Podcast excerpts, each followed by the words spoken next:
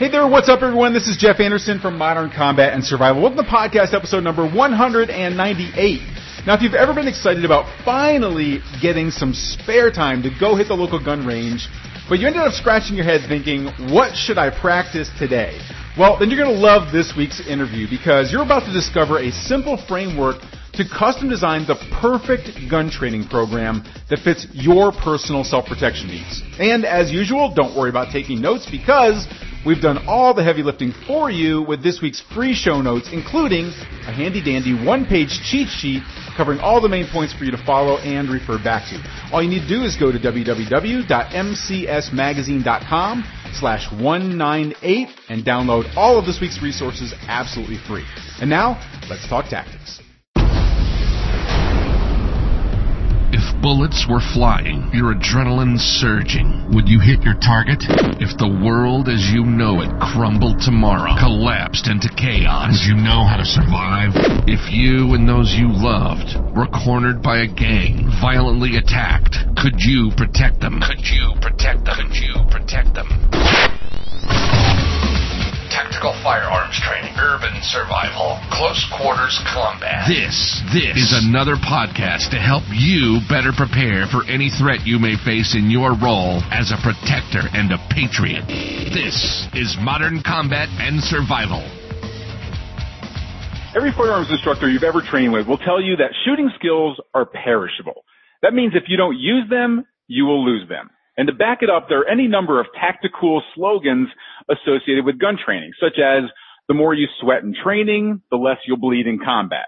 And as you fight, so shall you train. Now I could go on and on, but what it comes down to is this. An actual life or death gunfight is a stressful, traumatic event that will mess with your mind and play hell with your body's physical capabilities. Now to survive it and to defeat your attacker, you obviously have to have these skills, but not just any skills. You have to have the right skills. If you don't have them, you'll likely die.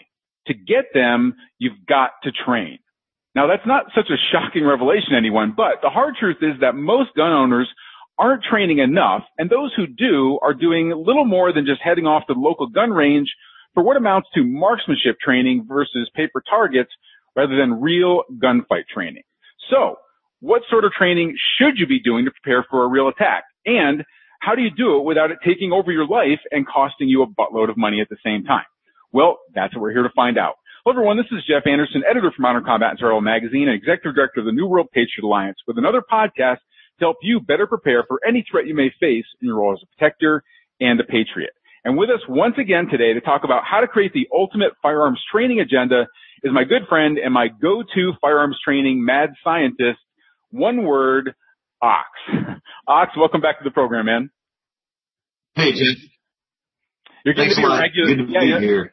you're getting to be a regular, so I think I'm just gonna. We just need to have uh, like offices right next to each other, I think. But but it's always good to have you on here, and this is a topic that you have to be a part of because you are my go-to mad scientist out there. So.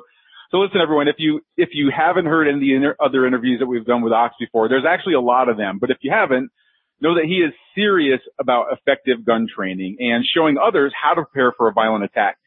Very tied into the alphabet agency crowd on the intel side.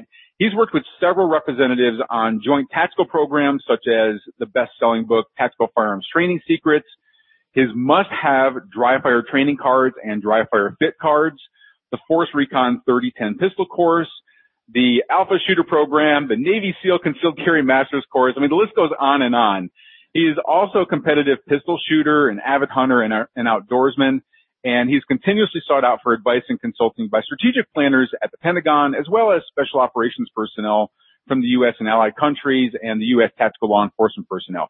Now, for more information about Ox and his unique firearms training approach, make sure that you visit him online at www.dryfiredrills.com.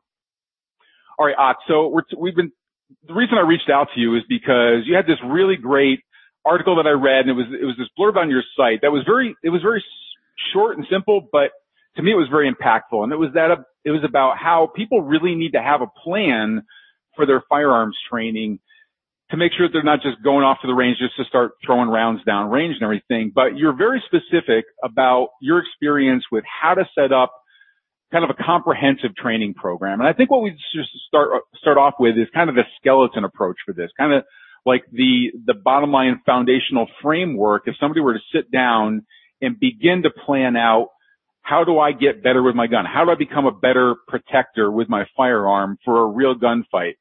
Let's talk about that that basic foundational structure first. You had even like percentages and stuff like how to mix things together. So what types of training should our listeners be considering for their firearms training? And then what's the best way to fit it all together? That's a great question. And most people, when they think about firearms training, they think about plinking. They think about sending rounds down range, either shooting paper or shooting reactive targets, doing something where there's a bang every time they press the trigger. But if we step back and take a look at how the brain learns most efficiently, that's not how you want to do it. It may be the most fun, but it's not going to get you the best results. If we take a look at uh, the Navy SEAL uh, firearms training program from from BUD/S on up, um, what they do is for the first two, three weeks, sometimes more, they get sent home with an empty pistol to dry fire every night. And they don't get their first live round until they've done thousands of rounds, thousands of reps of dry fire. And that model is fairly consistent across the board in the special operations community as well as in a lot of tactical law enforcement training programs, um, especially at the FLETCs. Um, and so if we take a look at what's going to give you the best results, uh, there's different stages. The first stage, what you're trying to do is become comfortable manipulating the firearm safely and correctly. And when you're in that stage, really you want to do 100% of your training with dry fire. You don't need to do any live fire whatsoever at first. You want to learn how to manipulate the gun. You want to learn how to do it safely and you want to learn how to do it correctly. Once you get the fundamentals figured out and you can safely and correctly handle the firearm, then we're looking at how do you build performance that will hold up under high stress. And fortunately, we've got some really good numbers that we can look at on how to do this. Uh, some friends of mine, uh, uh, Dusty Solomon and Larry Yatch and Bo Dobuzinski ran a stress shooting lab, for lack of a better term, up in Minneapolis. So they ran 140 classes a month for three and a half years. So they had a, a very large data set of uh, what works and what doesn't. And the ideal ratio that they found was 80% dry fire, 10% live fire, and 10% force on force. And so that ratio is very, very different than what most people do. Most people, when they think about firearms training, they're spending 100% of their time with live fire. But the fact is, if you do that, it's going to take you more time and more money to, to achieve the same level of skill.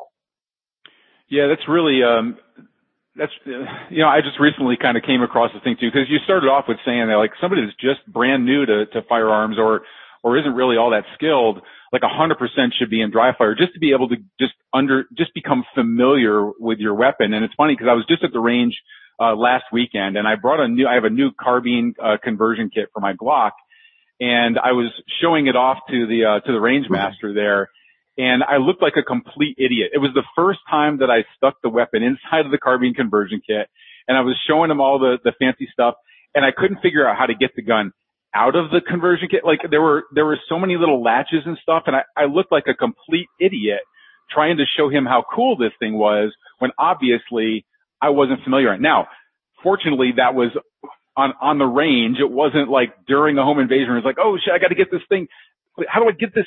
Where do I undo the, you know, and it, it really does require just, it becomes, has to become an extension of your body for you to build upon that and really start working on skills. And so many people just don't pay attention to that. So I'm really glad that you brought that up. I mean, I know how much, um, dry fire training is a part of your life. It's, it's something that we always talk about as well.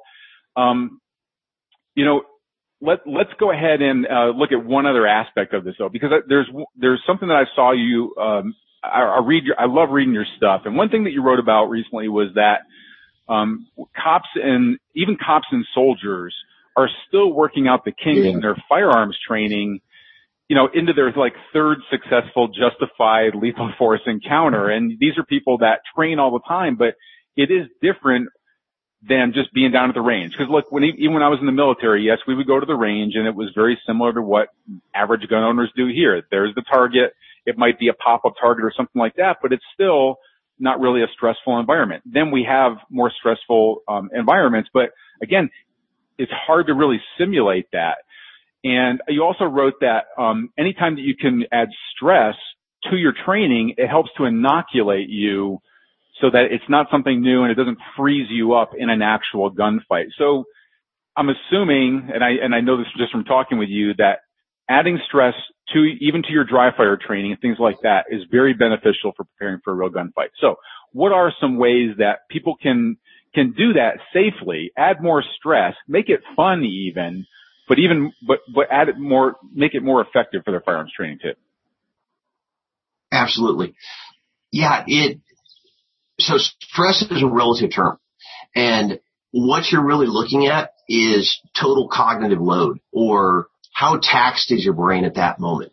Is your brain completely overwhelmed or is it just slightly stressed? And for a lot of people, standing on one leg is stress. Uh, and the way that you can see this play out is have them do five or ten draw strokes where they're standing flat footed on both feet and then have them try and balance and do that exact same draw stroke that they say and can do on two feet. And for a lot of people, that's enough stress to make their technique break down. Uh, you can do squats while you're doing draw stroke and basic fundamentals of marksmanship. You can walk while you're shooting. You can do um, lunges. There's all sorts of little things that you can do to add stress. And then once you get to where your technique is fairly resilient with with movement, then you can do things like breathe out, empty your lungs completely, and hold your breath until your diaphragm starts to spasm, and then practice the fundamentals. Hmm. Um, you can have somebody squeeze pressure points and until you get a a panic response and then execute your, the fundamentals of marksmanship. But basically the, the options are, are limitless. One that I have people do a lot of times, and, and again, this sounds funny until you actually do it. And once you start doing it, it actually causes stress. But you, have somebody start counting backwards from a hundred by seven and then do their draw stroke. And, and so have them start out loud saying 100, 93, 86, and I've got to think about it because I don't know them offhand. Uh, 79, 72, and then hit the beeper and have them try and make a precision shot or just execute any fundamental. And for a lot of people, that will be enough stress to make their technique break down. And so you just keep adding these little stresses onto each other and finding ones that cause your technique to break down and practice them until your technique doesn't break down anymore. And then pretty soon you get to the point where you can start doing force on force and moving at a higher rate of speed, doing more dynamic movement combined with the fundamentals and the technique doesn't break down.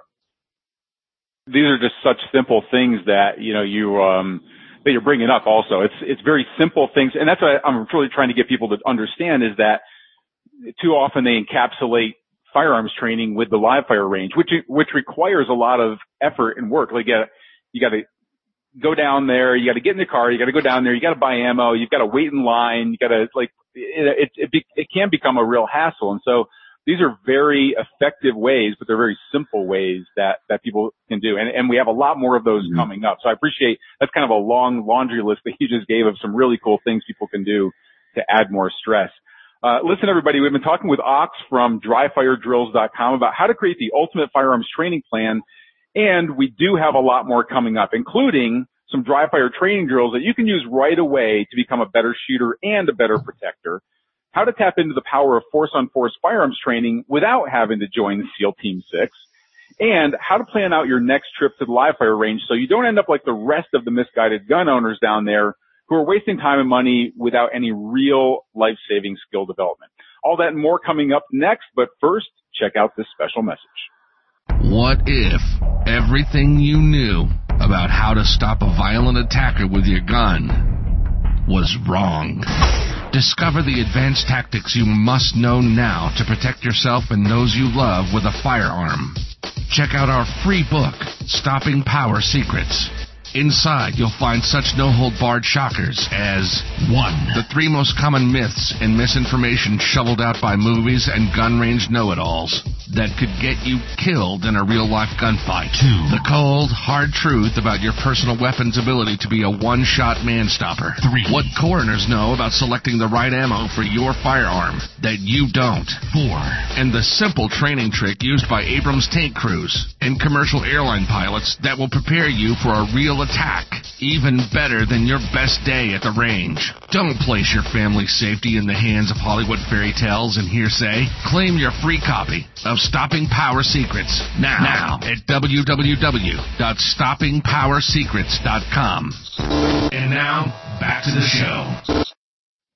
Okay, we're back with Ox of dryfiredrills.com talking about how you can create your own ultimate firearms training program for self-protection.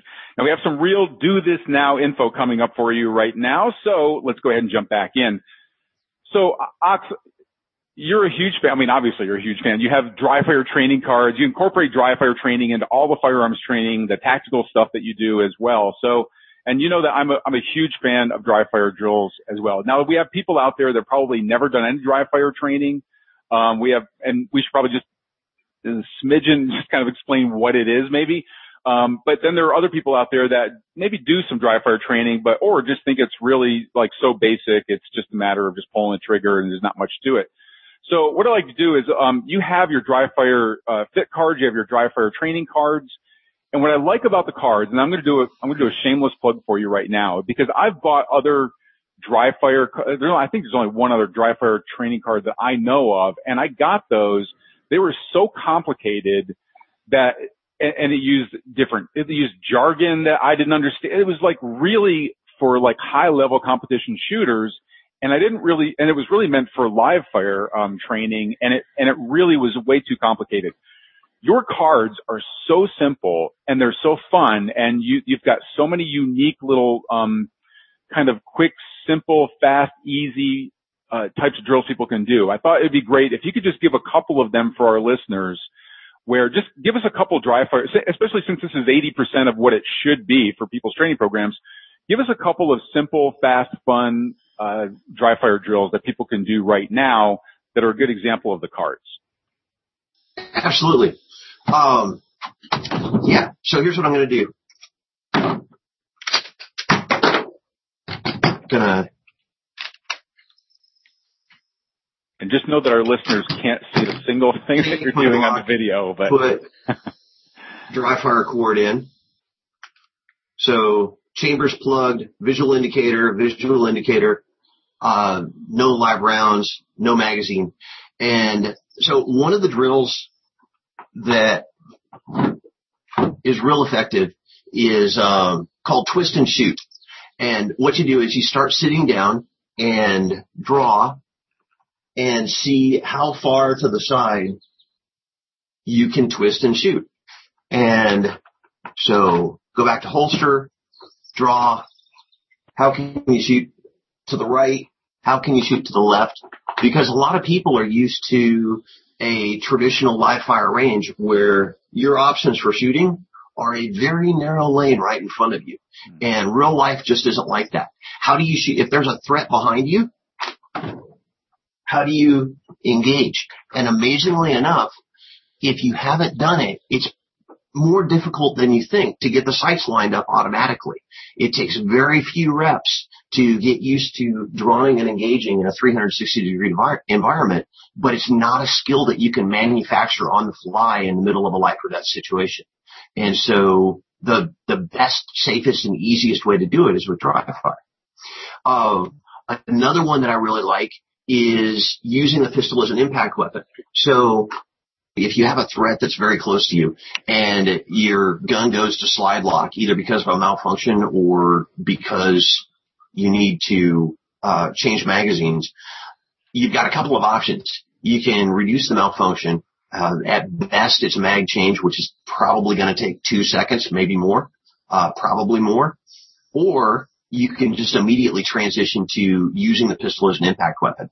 And again, this is something that it's not a skill that you can manufacture in a life or death situation if it's not something that you practiced before. And this is a really easy thing to practice uh, with dry fire at home. And the way that you can set it up is just set a shot timer to random and you can get a free shot timer on your phone. Lock the slide to the rear on your pistol. Uh, press the trigger like you're shooting and when the buzzer sounds, immediately transition to using the pistol as an impact weapon. And that's something that you can do like on a uh, like a heavy bag or on like a bob training dummy also. I mean, you could do it in the air too, just to kind of get used to the movement. But um, I think if you can have if you can have something where you're standing in front of something that you can actually strike with the weapon, uh, would be very uh, would be very helpful. I think just to kind of have some resistance there as well, and just kind of add a little bit more realism to it. But but those are two really good examples of things that you can do that are simple that people can do right now. Like you could do that, you could do that right now as you're, as you're listening to this, uh, as you're listening to this podcast. So, uh, those are good, those are good, good stuff, good stuff. Okay. So, so now let's talk about the force on force factor in the firearms training. And, and at 10% of my training mix, it doesn't sound too difficult, but the reality is that a lot of people have no idea how to go about training for force on force realistically. So can you give me some, some guidelines on how how can people engage in this type of training? What should they be looking for? Is this something that they need to go out there and find a tactical course that does force on force training, um, which is great, but I've found them to be very rare. Or is it something that is there something they can do maybe at home to kind of add realism, add more force on force to it, maybe using dry fire or something like that that would be effective as well? Yeah, absolutely. Um, so it's kind of important to define what what you mean by force on force because force on force can be a few different things. It can be a full blown scenario, but really way more effective in a full blown scenario are practicing micro skills with a non compliant training partner. Practicing the technique to practicing on a, a bag of some sort to practicing with a compliant partner to practicing with a gradually more and more resistant partner. And so with force on force, uh, one of the things you can do is with uh, SIRT guns, with laser training pistols, you can do force on force training where you're basically practicing your technique and seeing how it plays out against a real live moving opponent who's not predictable. And there's, there's a lot of value in that. And it's a progression that people can do that doesn't require having all the personal protective equipment and gear that's required for full blown force on force. Yeah. So, you know, a SIRT training pistol, it, it, it is an expense for people, but when you think about it, I mean, God, what's the cost of, what's the cost of a lost life or having a, a, uh, you know, one of your family members injured or something like that. You can do it dry fire also, but what I, I do like the things that you can actually see where the round would hit. And, and like you say, like just, um, having a non-compliant person, you'd be surprised how little you would actually hit the target if they were actually even just moving around. So one thing I think that can go along with what you're saying is, is just to have a person moving, whether it's they can move laterally and you can even stand in one place and just see how different it is to, for them to be moving, like shooting at a moving target and then reversing that. I've seen this at the range when we've done this where we will run people along, like we'll keep the, the target stationary and we'll have people walk laterally along the targets, shooting each of the targets as they go. It's amazing how many rounds, even I'm talking about like even being like five feet away from the target, don't even hit the target. Like you'll see bullet holes on the outside of the target just by walking laterally because people aren't used to shooting at an angle and things like that. So just adding that movement in there, it's not force on force where somebody's coming at you with like a training knife or, th- or something like that, but just adding movement to it. I think people are, can be surprised at just how much it it, it, it takes your, your skills that you think that you have and it really tests them, which is all, which is all great, right? Like it's all, it's, it's good to make the mistakes now. So I really like that, that kind of approach and, and it makes it really simple. Yeah, it, it again, what it, one of the things that you're referring to with technique breaking down with just a little bit of movement, uh, that's stress. It's it's cognitive load. It is loading a person up beyond their ability to execute the fundamentals. Uh, in reality, most people can get a lot of benefit out of adding basic movement to fundamentals practice. And, and then yeah, of course you want to, you want to ramp that up to where you're going against a compliant partner and then a semi-compliant partner and then completely non-compliant partner. Mm. But it's a, it's a progression. And if you go too fast, you're not going to get any benefit out of it. It's just going to be a fun experience or a frustrating experience. But if you want to train in a way that's going to actually help you in a life or death situation, you want to ramp it up slowly so that your technique doesn't completely implode with the, the stress that you're training under. Yeah, really good point. Really good point. Because I mean, just screwing it all up doesn't necessarily build the skills that you're trying to do. And taking it slow and, and figuring out each component and where where it's breaking down, and then kind of keep re, you know, going, going over that area there where, where it is breaking down helps you kind of bridge on over to actually having mastery of that skill. That's awesome.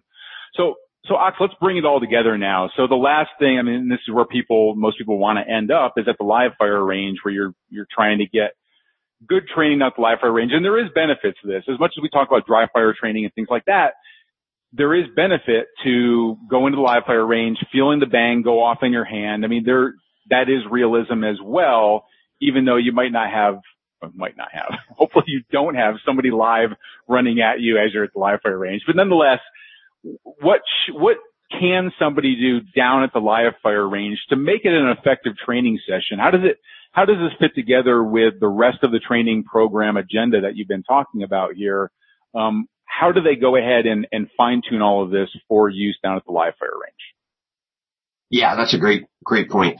The, the majority of firearms training skills you can do dry or you can practice dry, including recoil management. And the reason for that is recoil management is determined by your grip on the gun.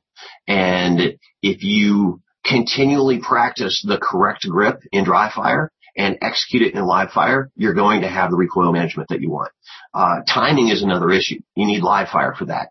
But the kind of the 10,000 foot view on this is what's the, from a training perspective, what's the purpose of live fire? The purpose of live fire is to verify and validate the practice that you've done in dry fire. And so there's no one size fits all hundred round uh, training session.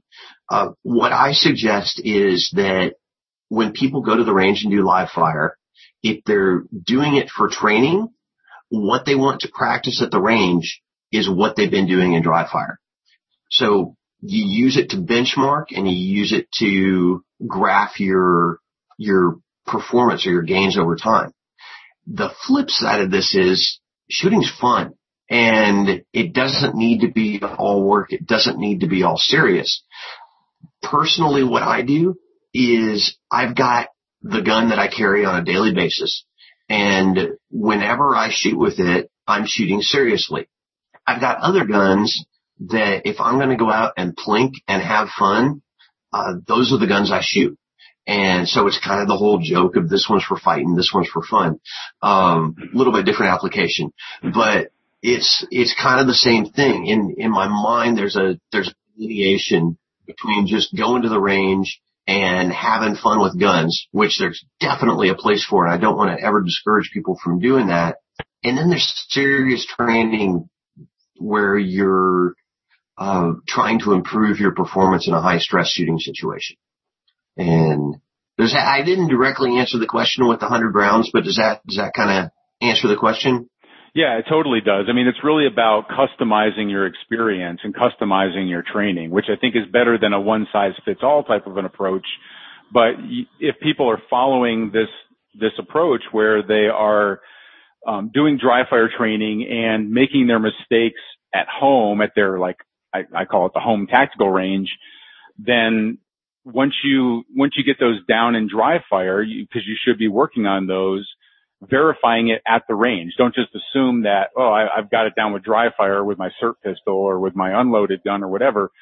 Um, just adding a bang in your hand and having recoil and things like that could be enough stress for that that to break down again. So it's a great verification of going to the range for for a specific purpose. But it really is customized. It really matters what people are are screwing up at home or have been working on.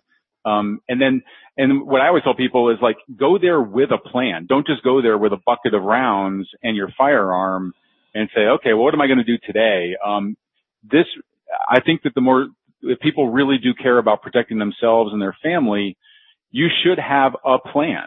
I think this provides a really good skeleton. It provides a good structure.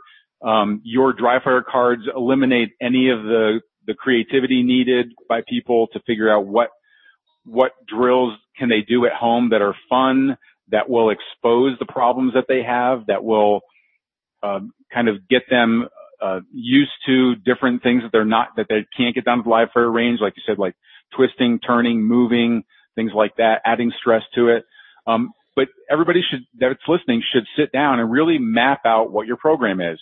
Um, get get OX's dry fire cards just get them. They're a must have. They're not expensive. They're super cheap and everybody that owns a gun needs to have them. So these are really fun ways to show what you should be working on. The live fire range is that step of verifying all of that. So, so I really appreciate all, this is really, really good stuff. Um, listen, everybody, you can go over to dryfiredrills.com and you'll see exactly what I'm talking about. So you can get the cards there. Um, just, just get them and, uh, and check out other training that Ox has as well. I mean, he's, he's one of those writers out there that puts so much thought and effort into what he writes about and they're very realistic. Like I'm an avid reader of everything that he puts out as articles because they're, they're really based upon his experience and his working with other people from soldiers and law enforcement, everybody else. So, um, he's just a real thinker when it comes to this stuff. And I can't, I can't say enough, not just because he's my friend, but because his, his products are really just top notch. So go start your journey over at www.dryfiredrills.com. And until our next Modern Combat Survival broadcast, this is Jeff Anderson saying prepare, train, and survive.